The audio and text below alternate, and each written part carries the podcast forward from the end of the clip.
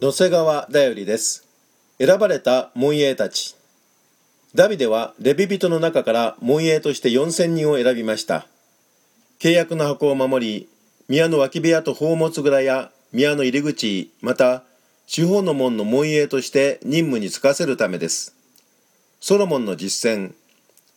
彼はその父ダビデの定めに従い祭司たちの組み分けを定めてその務めに就かせレビ人もその任務に就かせ毎日の日課として祭司たちの前で賛美と奉仕をさせた。門営たちもその組み分けに従っておのおの門に立たせた。神の人ダビデの命令がこうだったからである。歴代史第に8章14節。神の宮の見張り人有志の一人としてあなたも教会の門営に選ばれています。